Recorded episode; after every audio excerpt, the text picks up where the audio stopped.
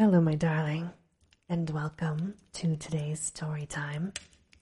We are reading Viking Tales, and in the background, we have a cozy bedtime fire. And now, on with our story time. Harold is king. Now, when Harold was ten years old, his father, King Halfdan, died. An old book that tells about Harold says that then he was the biggest of all men, the strongest, and the fairest to look upon. That about a boy ten years old. But boys grew fast in those days, for they were out of doors all the time, running, swimming, leaping on skis, and hunting in the forest. All of that makes big, manly boys. So now King Halfdan was dead and buried, and Harold was to be king. But first, he must drink his father's funeral ale. Take down the happy tapestries that hang in the feast hall, he said to the thralls. Put up black ones and gray ones. Strew the floor with pine branches. Brew twenty tubs of fresh ale and mead. Scour every dish until it shines. Then Harold sent messengers all over that country to his kinsmen and friends. Bid them come in three months' time to drink my father's funeral ale, he said. Tell them that no one shall go away empty handed. So in three months, men came riding up at every hour. Some came in boats, but many had ridden far through mountains, swimming rivers, for there were few roads or bridges in Norway. On account of that hard ride, no women came to the feast. At nine o'clock in the night, the feast began. The men came walking in at the west end of the hall.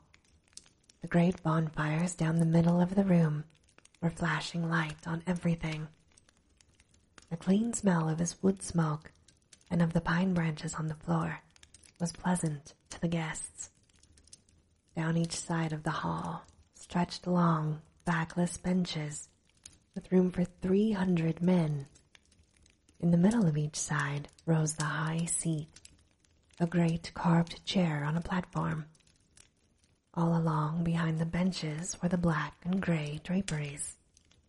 Here hung the shields of the guests, for every man, when he was given his place, turned and hung his shield behind him and set his tall spear beside it.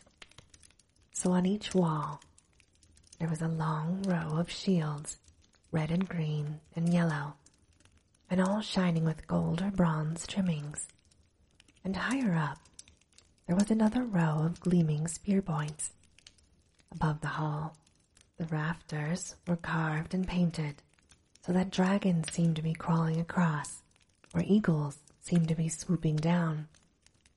The guests walked in laughing and talking with their big voices so that the rafters rang. They made all the hall look brighter with their clothes of scarlet and blue and green, with their flashing golden bracelets and headbands and sword scabbards, with their flying hair of red or yellow. Across the east end of this hall was a bench.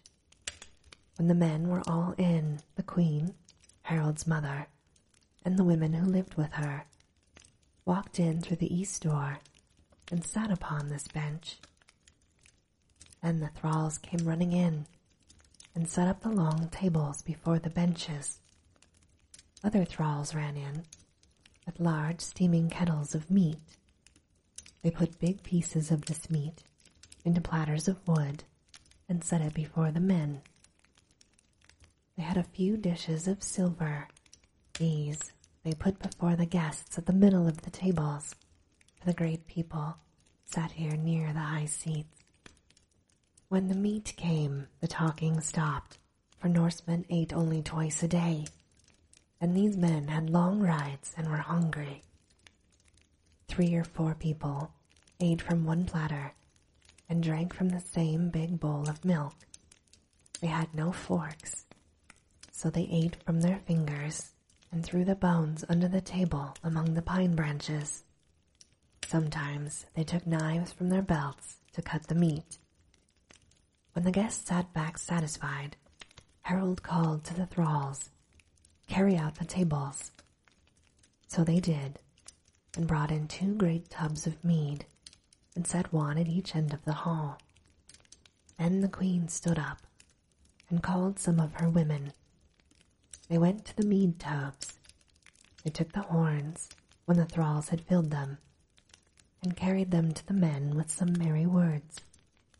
Perhaps one woman said, as she handed a man his horn, This horn has no feet to be set down upon. You must drink it in one draught.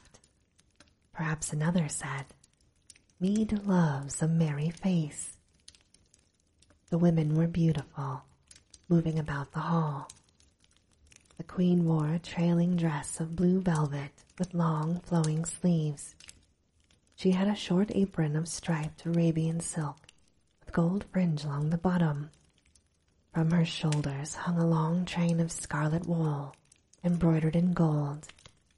White linen covered her head. Her long yellow hair was pulled around at the sides and over her breast, and was fastened under the belt of her apron. As she walked, her train made a pleasant rustle among the pine branches. She was tall and straight and strong.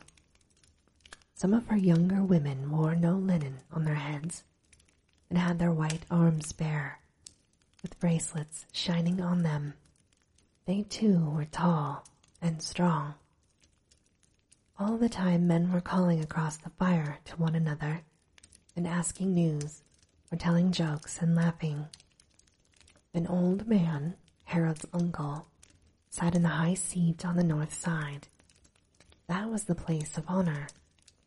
But the high seat on the south side was empty, for that was the king's seat. Harold sat on the steps before it. The feast went merrily until long after midnight. Then the thralls took some of the guests to the guest house to sleep, and some to the beds around the sides of the feast hall. Some men lay down on the benches and drew their cloaks over themselves. On the next night there was another feast. Still Harold sat on the step before the high seat. But when the tables were gone and the horns were going around, he stood up and raised high a horn of ale and said loudly, This horn of memory I drink in honor of my father, Halfdan, son of Gudrod, who sits now in Valhalla. And I vow that I will grind my father's foes under my heel. Then he drank the ale and sat down in the king's high seat, while all the men stood up and raised their horns and shouted, King Harold. Some cried, that was a brave vow. And Harold's uncle called out, A health to King Harold, and they all drank it. Then a man stood up and said, Hear my son of King Halfdan, for this man was a skald. Yes, the song, shouted the men, and Harold nodded his head. So the skald took down his great harp from the wall behind him and went and stood before Harold. The bottom of the harp rested on the floor, but the top reached as high as the skald's shoulders. The brass frame shone in the light.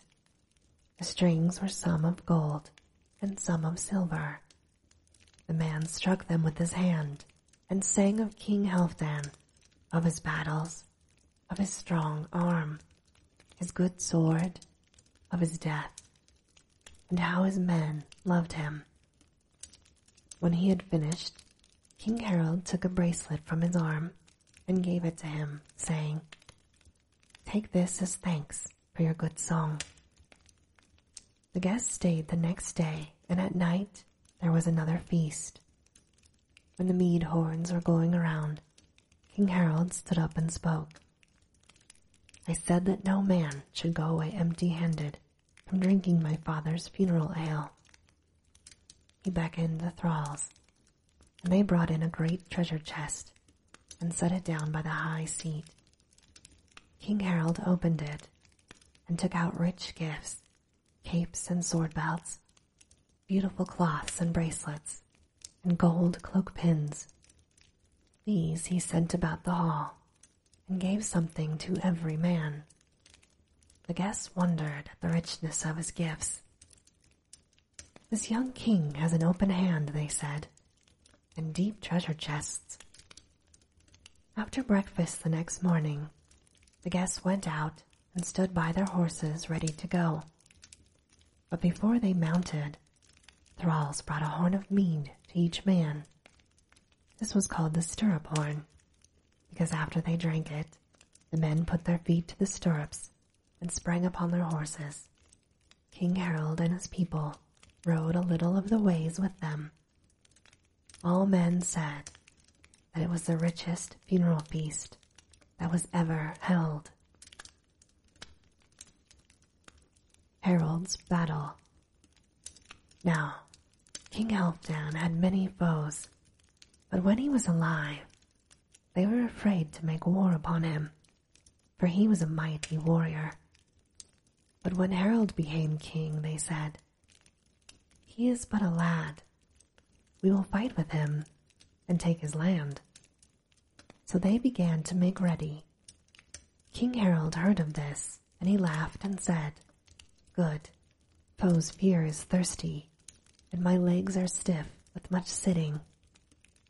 He called three men to him. To one he gave an arrow, saying, Run and carry this arrow north. Give it into the hands of the master of the next farm, and say that all men are to meet here within two weeks from this day. They must come ready for war and mounted on horses. Say also that if a man does not obey this call, or if he receives this arrow and does not carry it on to his next neighbor, he shall be outlawed from this country, and his land shall be taken from him. He gave arrows to the other two men and told them to run south and east with the same message. So all through King Harold's country, men were soon busy mending helmets and polishing swords and making shields. There was blazing of forges and clanging of anvils all through the land. On the day set, the fields about King Harold's house were full of men and horses. After breakfast, a horn blew. Every man snatched his weapons and jumped upon his horse men of the same neighborhood stood together, and their chief led them. They waited for the starting horn. This did not look like our army. There were no uniforms. Some men wore helmets, some did not. Some wore coats of mail, but others wore only their jackets and tights of bright colored wool. At each man's left side hung a great shield over his right shoulder went his sword belt, and held his long sword under his left hand. Above most men's heads shone the points of their tall spears. Some men carried axes in their belts, some carried bows and arrows. Many had ram's horns hanging from their necks. King Harold rode at the front of his army with his standard bearer beside him Chain armor covered the king's body. A red cloak was thrown over his shoulders. On his head was a gold helmet with a dragon standing up from it. He carried a round shield on his left arm. The king had made that shield himself. It was of brass. The rivets were of silver, with strangely shaped heads. On the back of Harold's horse was a red cloth trimmed with fur of ermine. King Harold looked up at his standard and laughed aloud. "O war lover," he cried, "you and I ride out on this wonderful journey." The horn blew again, and the army started. The men shouted as they went and blew their rams' horns. Now, we shall taste something better than even King Harold's ale, shouted one. Another rose in his stirrups and sniffed the air. Ah, I smell a battle, he cried. It is sweeter than those strange waters of Arabia. So the army went merrily through the land. They carried no tents. They had no provisions on wagons. The sky is a good enough tent for a soldier, said the Norsemen. Why carry provisions when they lie in the farms beside you? After two days, King Harold saw another army on the hills. Thorstein, he shouted, up with a white shield, and go tell King Haki to choose his battlefield. We will wait but an hour. I am eager for the frolic. So Thorstein raised a white shield on his spear as a sign that he came on an errand of peace. He rode near King Haki, but he could not wait until he came close. He shouted out his message and then turned and rode back. Tell your boy king that we will not hang back, Haki cried after Thorstein. King Harold's men waited on the hillside and watched the other army across the valley. They saw King Haki point and saw twenty men ride off as he pointed. They stopped in a patch of hazel and hewed with their axes. They are getting the hazels, said Thorstein. "A Audun, said King Harold to a man near him. Stay close to my standard all day. You must see the best of this fight. I want to hear a song about it after it is over.